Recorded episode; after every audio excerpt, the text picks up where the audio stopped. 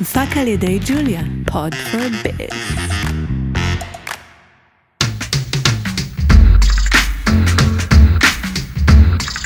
כסף של אחרים. על משכנתה, מימון וכל מה שביניהם. הפודקאסט של אבירם טננבאום. אהלן אורי, מה העניינים? טוב, מה קורה? מעולה. ברוכים הבאים לפרק נוסף של הפודקאסט כסף של אחרים. אני אבירם טננבאום, בעלים ומנכ"ל פרדס ייעוץ פיננסי ומשכנתאות, מומחה למימון. והיום יש לנו אורחת סופר מיוחדת, שלום רונית. אהלן, איזה כיף שאת פה. כיף גם לי. תענוג. אז בעצם אה, הזמנו את רונית כ- כדי שתספר לנו על קונספט אה, חדש וסופר מעניין של אה, נדל"ן, משהו שתופס תאוצה ואפשר לראות אותו ככה באמת אה, תופס גם אה, נפח וממדים ברחבי העולם. אז אה, יאללה, בואו נתחיל.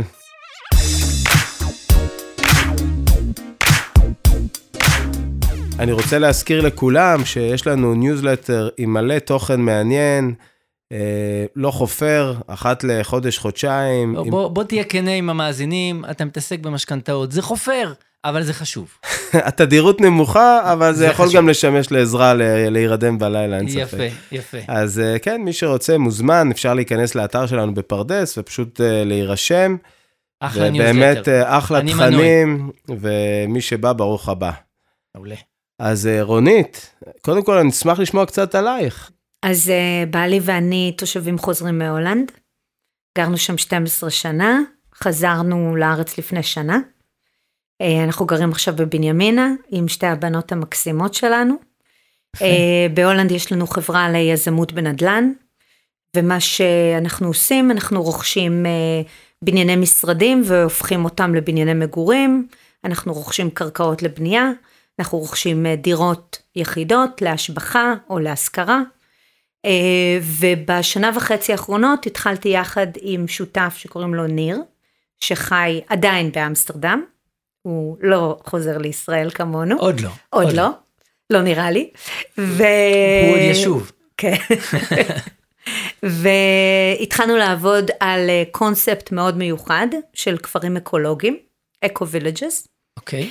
אה, שהתכנון שלנו הוא להקים כפרים בקוסטה ריקה והולנד, זה יהיו הכפרים הראשונים ברשת שלנו, אה, אבל להפוך את הרשת הזאת לרשת נדל"נית בינלאומית, שמייצגת צורת חיים, בוא נגיד, שמתאימה לעידן פוסט הקורונה, כשיש לנו הרבה נוודים דיגיטליים, ואנשים מתחילים לחפש ולחשוב על אה, אופציות מגורים אלטרנטיביות חדשות שיותר מותאמות לאורח החיים המשתנה שלנו. אז בעצם זה משהו שהוא באמת אה, מאוד מותאם ל- למגמות שקורות היום בעולם. אנחנו הרי כן. רואים שאנשים יכולים לעבוד מרחוק, מסתובבים המון, יש מודלים חדשים של תעסוקה, ומן הסתם, ברגע שיש מודלים חדשים של תעסוקה, הגיוני שייווצרו גם מודלים חדשים של, אה, של מגורים. אז איך בעצם היית מאפיינת את התופעה הזאת? אם היית, אם היית צריכה, נגיד, לתת בכמה קווים אה, מנחים, קווי מתאר, את תופעת האקו-וילג', מה, מה בעצם מגדיר את זה? אני, אני חושבת שהתופעה הזאת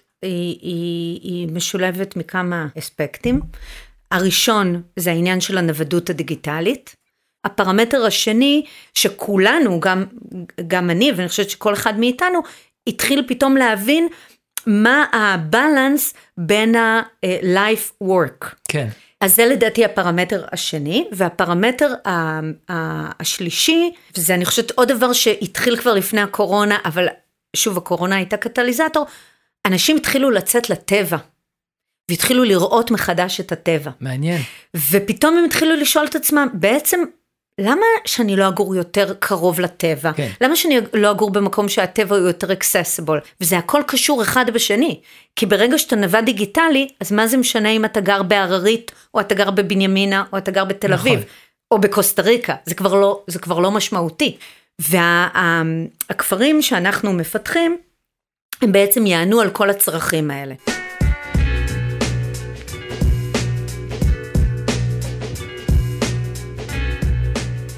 אוקיי, הייתי רוצה קצת להבין קצת על השוק. זאת אומרת, קצת להבין איך עובד השוק בקוסטה ריקה, אם את יודעת אה, לתת לנו קצת מספרים על מה שקורה שם, כדי שנוכל להיכנס לקונטקסט, כי נראה לי שהמודל עצמו הוא סופר מעניין והבנו אותו ככה בגדול, ואת התופעה שבעצם הוא, הוא בא לשרת. אה, אז קצת לשמוע על, אה, על המדינה הזאת ומה היא יודעת להציע בהקשר הנדל"ני. אז בקוסטה ריקה יש הרבה נדל"ן. בשונה מישראל, יש הרבה נדל"ן, יש הרבה אדמות וקרקעות, אז יש הזדמנויות מאוד מעניינות, אני חושבת שזאת גם אחת הסיבות שזה אה, אה, מושך יזמים כמונו להקים קהילות, כי אפשר לקנות שם אדמות יחסית בזול. הפיתוח בקוסטה ריקה הוא לא תמיד פשוט, אה, אבל... בגלל השטח ההררי? בגלל הג'ונגלים, Mm, כי על הרבה כן. שטחים יש ג'ונגלים. אה, יש בקוסטה ריקה שימור טבע מהגבוהים או הגבוה בעולם. הם לא חוצבים כבישים דרך ג'ונגל, וואו. הם לא מזיזים את הג'ונגל בשום דרך.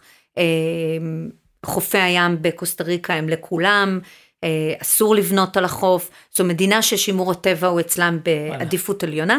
אז יש הרבה נדל"ן. מצד שני, אה, קוסטה ריקה היא לא מדינה זולה, עלויות הפיתוח בה הן לא זולות, ולכן כשקונים שם בתים, כמובן שמול ישראל הכל זול, כן, ברור. זה לא חוכמה. גם. פריז זולה. אז זה סדר גודל של אה, בית בתוך אקו וילג' בקוסטה ריקה ינוע מ-250 אלף דולר, ואנחנו ראינו בתים בקהילות גם במיליון ומיליון וחצי דולר. וואו. זה מאוד תלוי בסוג הקהילה, באוכלוסייה ובאיכות של הבתים. יש קהילות שמאפשרות אה, שיטת בני ביתך, זאת אומרת הקהילה מוכרת מגרשים וכל אחד בונה את הבית שלו כן. לפי רצונו. כן. יש קהילות שמוכרות את המגרש עם דגמים מסוימים או עם שירותי בנייה, כי הם רוצים צביון מאוד מסוים של נראות של הקהילה. אם דיברנו כמו קודם כמו על הרחבה הקיבוץ. בקיבוץ. בדיוק. אבל בסופו של דבר זה רכישה שהיא affordable.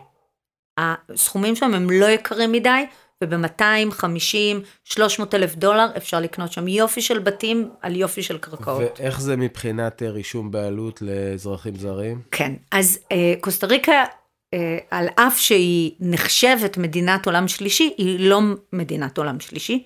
היא המדינה המתקדמת ביותר במרכז ודרום אמריקה. מדינה קטנה עם חמישה מיליון איש, שמאפשרת אה, לשמור על דמוקרטיה חזקה וכלכלה יציבה. אה, כל אזרח מכל מקום בעולם יכול לקנות נדל"ן בקוסטה ריקה, ושהוא יהיה titled, שהוא יהיה רשום על שמו. אה, זה בשונה מהרבה מדינות אחרות, שאתה צריך להיות אזרח, אתה צריך להיות תושב, אתה צריך לקנות דרך תושב, אה, שם יש בעלות בקרקע ישירה.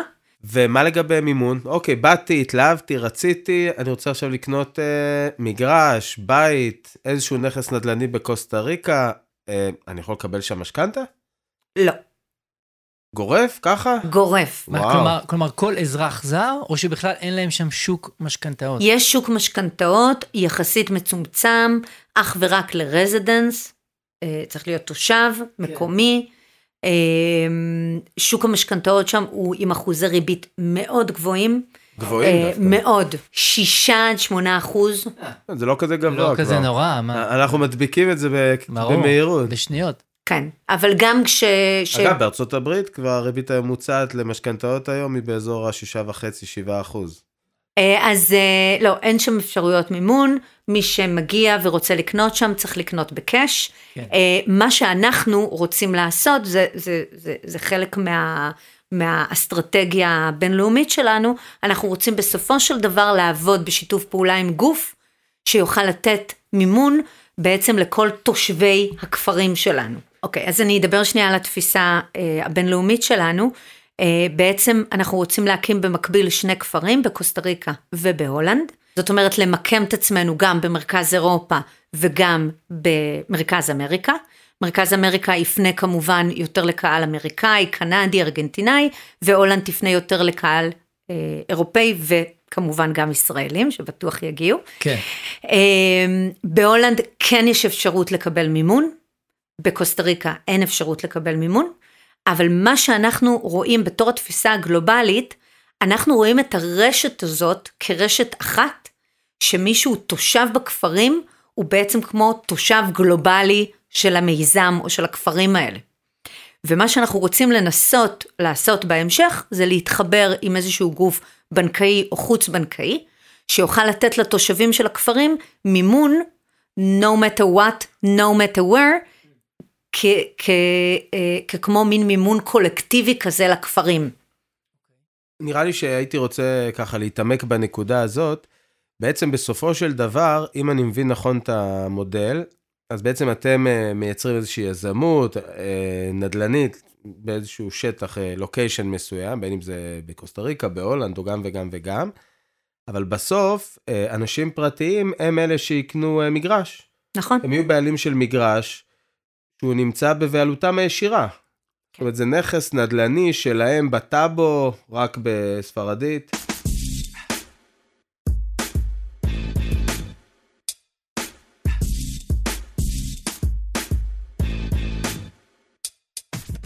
אפשרות שנייה זה אני משקיע על מלא. משקיע על מלא, זה, מבחינתי זה נכס uh, כמעט פיננסי, תיאורטי, מעולם לא ראיתי אותו וגם לא מעניין אותי לראות אותו, אני מסתכל על מספרים בסוף שנה, בין אם זה לונג טרם, שורט טרם, וגם שם הייתי רוצה להבין מה האפשרויות לבן אדם שזאת הפרספקטיבה שלו. ואני זוכר מאחת השיחות שלנו, ושוב, יכול להיות שהבנתי לא נכון, שיש גם איזשהו מודל היברידי. כאילו שאתה יכול, אה, שתהיה לך בעלות, ואתה תהנה גם מגישה לנכס בהקצאה מסוימת, וגם מתשואה מהנכס ביתר הזמן. בדיוק. אז אני אשמח כאילו לעבור על זה ככה אז. אה, אז אני אתחיל דווקא מהמודל ההיברידי, כי זה הכי פשוט אה, להסביר, ו- ו- ואז גם שני המודלים האחרים יהיו ברורים. מה שראינו גם בקהילות האחרות שביקרנו בהן בקוסטה ריקה, זה שרוב האנשים שקונים בתים, הם לא גרים בבתים האלה 12 חודשים בשנה. בואו נתחיל מזה שבקוסטה ריקה יש עונה גשומה כן. אה, של כמה חודשים בשנה, שמתוכם יש איזה חודשיים שלושה בשנה שהם מאוד מאוד מאוד גשומים, ורוב בלתי האנשים, נסבל אה, לגור שם, כן. כן, ורוב האנשים הפורנרס שגרים בקוסטה ריקה, עוזבים את קוסטה ריקה בתקופה הזאת, וזה הזמן שהם חוזרים חזרה לארץ מולדתם, מבקרים את המשפחות. הבישולים של אימא. בדיוק, באיזה טסים. איזה עונה זה? באיזה חודשים? זה משתנה מאזור לאזור בקוסטה ריקה, אבל ב, ב, בפסיפיק קוסט, אה, בצד הפסיפי, העונה הגשומה מתחילה סביבות אה, יוני-יולי, והיא נמשכת עד נובמבר, וואו, כן? זה הרבה זמן. זה הרבה זמן, שמתוכם ספטמבר ואוקטובר הם החודשים הכי גשומים, כן. שיש שיטפונות, יש הצפות, והרבה אנשים פשוט מעדיפים להימנע מהחודשים אגב, זה האלה. טיימינג מעולה אבל. בדיוק, עם זה החגים. בדיוק אה, לבוא בקיץ כזה ל... כן, לחופשת מולדת, לאו דווקא כישראלי, בכל העולם. כן. זה טיימינג טוב. בדיוק. אז, אז, אז זה נגיד אחת הסיבות שדיברנו עם הרבה חבר'ה קנדים, יש המון קנדים ש, ש, שגרים בקוסטה ריקה, ו, ולהם זה בדיוק סוגר את הפינה כן. של לברוח בחורף הקר מקנדה, כן. ולחזור לארבעה חודשים היחידים בשנה שיש מזג אוויר סביר, אז הם חוזרים לקנדה, וגם אם יש, אם, אם יש לך ילדים, אז זה יכול להסתדר עם זמן שהם בבית ספר, זמן שהם לא בבית ספר.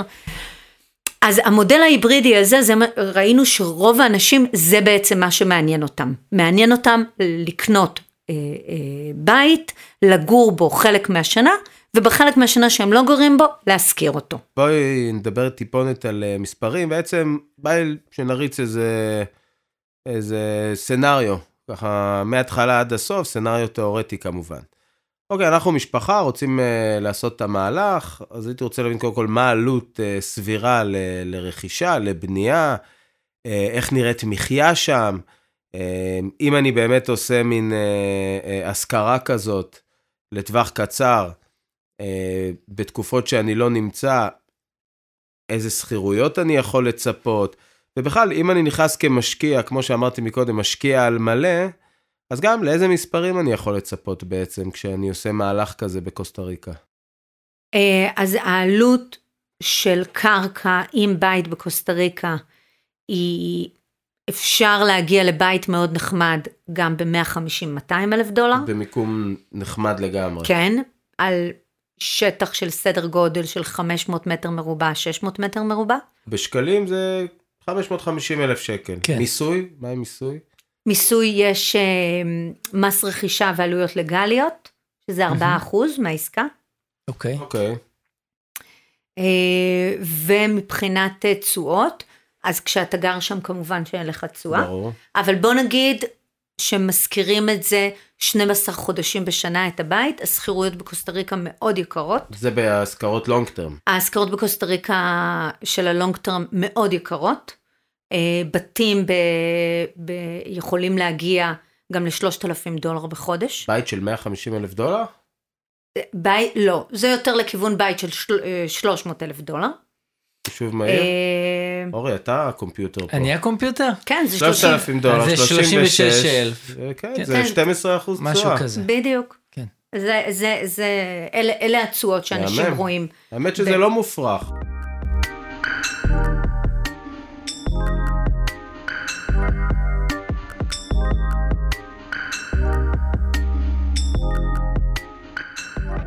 אוקיי, האמת שזה נשמע מודל סופר מעניין, אני. אישית גם אה, מכיר אותו ברמה האישית, כמה מטובי חבריי אה, אה, כבר עברו לחיות בדברים דומים, במודלים דומים. אני רוצה טיפה לעשות זום אאוט ולהסתכל על זה בפרספקטיבה יותר עסקית. אז בעצם אתם uh, הולכים לכיוון של, uh, של הקמה של uh, מיזמים כאלה, uh, שנקראים באמת, uh, נקרא להם בשם אקו-וילג', והרעיון הוא להיות גלובליים, ולאט לאט uh, לפתוח עוד ועוד uh, לוקיישנים ברחבי העולם. Uh, הזכרת גם את הולנד, אז בואי נדבר קצת על הולנד. כן. אז אמ, אפשר להגיד ש, ש, שברמה הנדל"נית זה די דומה לעסקה של רכישת קרקעות ובנייה של בתים. השדרוג שיש פה זה המרחבים המשותפים שניתנים לחברי הקהילה והם בעצם חלק מה, כן. מהעסקה. רגע, אבל בוא נתעכב שנייה רק על הנושא של הבנייה. האם גם פה יש איזושהי כוונה לבנייה משותפת, איחוד כוחות, קבלן אחד שבונה הכל, כמו שנגיד אמרנו, הרחבה בקיבוץ, או ששם כל אחד זה פרויקט של בנייה עצמי, בזמנו, בסטנדרטים? אז אה, זה מאוד תלוי במקום, במיקום הגיאוגרפי. אוקיי. כי נגיד אחד הדברים שאנחנו למדנו בשוק בקוסטה ריקה, שבקוסטה ריקה אנשים מאוד אוהבים לבנות את הבית שלהם בעצמם. בכפר שאנחנו עובדים עליו כרגע בהולנד, אנחנו, אה, יהיו גם שירותי בנייה.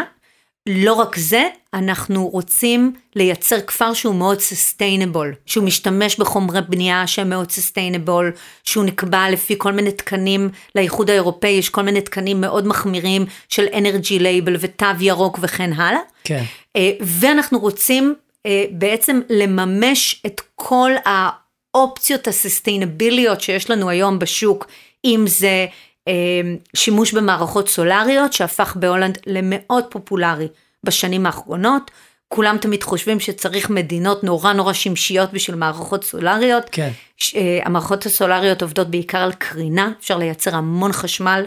אנחנו הולכים להיכנס לכל הנושא של מערכות אה, מים אפורים ופרמקולצ'ר. אה, ובשביל לעשות את זה באמת צריך לאחד כוחות ולקחת קבלן אחד שבונה בצורה מסוימת, ואז לקונים יהיו דגמים מסוימים. בהולנד אנשים חיים כבר במרחבים יחסית קטנים יותר ממה שאנחנו רואים בישראל או בארצות הברית. כן. ולכן אנחנו הולכים להציע מודלים של מבתים של 40-50 מטר מרובע, וואו. ועד בתים של 150 מטר מרובע, ואני חושבת שדווקא לבתים הקטנים יהיה את הכי הרבה ביקוש. אז עכשיו אולי באמת בוא, בואו נתעמק אה, בהולנד, כי זה עוד לוקיישן ש, שאתם לוטשים אליו עיניים, והוא לגמרי אה, הולך אה, לקרות. אה, והייתי שמח להבין איך מודל כזה משתלב במדינה אירופאית, מערבית, מחירי נדל"ן יותר גבוהים, גם אני מניח שמאפייני האוכלוסייה הם שונים, ואיזה סוג של פרויקט אתם, אתם חותרים אליו שם. אה, אז קודם כל, מחירי הנדל"ן בהולנד לא משמעותית יותר גבוהים מקוסטה ריקה. זה? עדיין... עכשיו אה, הפתעת. כן, זה עדיין מדינה שמחירי הנדל"ן בה הם לא מרקיעי שחקים. אה, בגלל שגם כל התפיסה של הפרויקט היא eco-village, אז אה, אה, המקומות שאנחנו רוצים להתמקם בהם הם באזורים יותר כפריים של הולנד, שבהם גם המחירים יותר נמוכים. כן. הסדר גודל של העלות בהולנד תהיה פחות או יותר העלויות שציינתי קודם על קוסטה ריקה, זה יתחיל מ-150-200 אלף דולר, וזה יגיע עד סביבות ה-400, תלוי בגודל הבית שקונים. לא נורא את- בכלל. ממש, ממש לא. לא. התשואות שאנחנו מדברים עליהן הן מ-10-12 אחוז ל long term, וזה יגיע עד אפילו 20 אחוז ב short term, בהולנד גם אפשר להגיע לתשואות דו-ספרתיות ב long term? כן. כי בהולנד יש מצוקה מאוד גדולה היום בשוק הנדל"ן, אין מספיק בנייה, אין מספיק נכסים. זה מפתיע כשזה מגיע במדינה מערב אירופאית, מתוכננת כזאת. כן, הייתי מצפה שיש שם איזה מינהל תכנון שמקבל החלטות קרות כאלה, והכל קורה כמו שעון. לחלוטין, כאילו, אלה, אלה, אלה המעוזים מדמיין. שאנחנו נתלים בהם בתור כן, מדינות כן, ש... אני מדמיין את הוועדה שכולם יושבים זקופים בכיסא, ומחליטים שעכשיו בונים 10,000 יחידות דיור, ואחרי שבוע כבר יש מפתח. זה כבר שמה, ברור. זה... כן. כן. אז זה לא ככה, אני אז, מבין. אז לא, כן. אה, אז עדיין יש, אה, יש מצוקה גדולה בשוק, המצוקה היא יותר בערים ופחות בכפרים, אבל גם שוב, הכפר אה, אה, שלנו עונה גם, גם על איזושהי מגמה שיש היום בשוק ההולנדי, שגם בהולנד אנשים מתחילים לנטוש את הערים ולעבור יותר לאזורים הכפריים, כי העבודה אונליין כן. אה, מאפשרת את זה. כן, מאותן עכשיו- סיבות שפתחנו איתם את הפרק בעצם. בדיוק. כן. איך נראה פרויקט בהולנד? בפרויקט בהולנד אנחנו מתכננים שבכפר הראשון יהיו סדר גודל של 50-60 בתים, שאותם אנשים יוכלו אה, לרכוש, לרכוש את המגרשים ולבנות עליהם בית לפי הגודל שהם רוצים לבנות. חוץ מה-50 יחידות אה, שאנשים יוכלו לקנות, אנחנו הולכים לבנות בתור היזמים יחידות להשכרה, ויחידות להשכרה יהיו מיועדות להשכרה ל-long term ול-short term, למשפחות שרוצות לבוא לתקופה, משפחות, יחידים, זוגות שרוצים להגיע לתקופה ורוצים להתנסות בקונספט, כן. ולהיות חלק כן, מהקונספט. כאילו שנייה לפני שאני עוקר את החיים שלי ואת הילדים שלי, ועובר לאיזה קונספט כזה שרק קראתי עליו, בוא נגור שם חודשיים, נרגיש את האווירה. בדיוק. כן. או אנשים שאומרים, אנחנו צריכים איזשהו שינוי בחיים, כן. בא לנו לעבור להולנד שנה, לחיות בקהילה בינלאומית, ולהרגיש אם הדבר הזה אה, מתאים לנו. כן. אגב, איך עובד אה, מבחינת נדל"ן אה, כל הנושא של, אה, של בעלות זרה? דיברנו על זה בקוסטה ריקה, מעניין אותי לגבי הולנד. כל אחד יכול לקנות בהולנד, ככה, בלי הגבלה? כל אחד יכול לקנות בהולנד, בלי הגבלה. מה עם משכנתה? אה, משכנתאות יכולים לקבל רק מי שהם תושבים בהולנד, לא אזרחים, אבל תושבים. תושבים. זאת אומרת, אם אה, אתה מחזיק דרכון גרמני ואתה רוצה לקנות בהולנד, זה לא עוזר לך. אתה צריך להיות אה, תושב, אפילו לא אזרח אירופאי, צריך להיות תושב הולנדי. צריך להיות תושב הולנדי.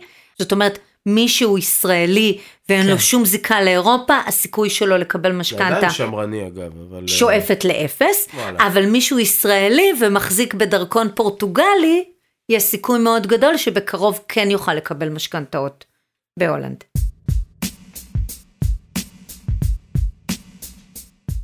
פה באמת דיברנו ברמה יותר אה, הוליסטית על מודל חדש של מגורים, על, אה, על טרנד, על, על, על תפיסה בעצם שונה של אה, חיים בכלל, ששוב, ברמה האישית אני מאוד מתחבר אליה, ואני גם חושב שלשם העולם הולך.